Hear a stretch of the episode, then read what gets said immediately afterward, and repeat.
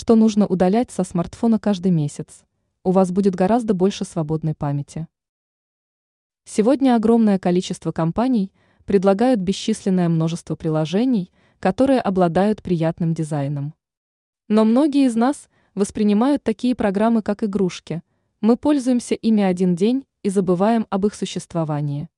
Но они продолжают засорять память и снижают производительность устройства.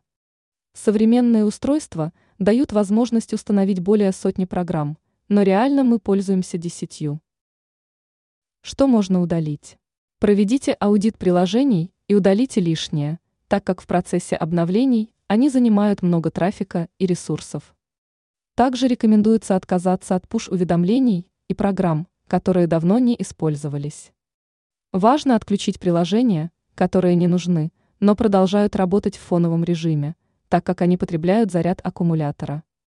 Не стоит специально сохранять в телефоне картинки, аудиофайлы и видео, которые присылаются в мессенджерах, так как они тоже занимают память.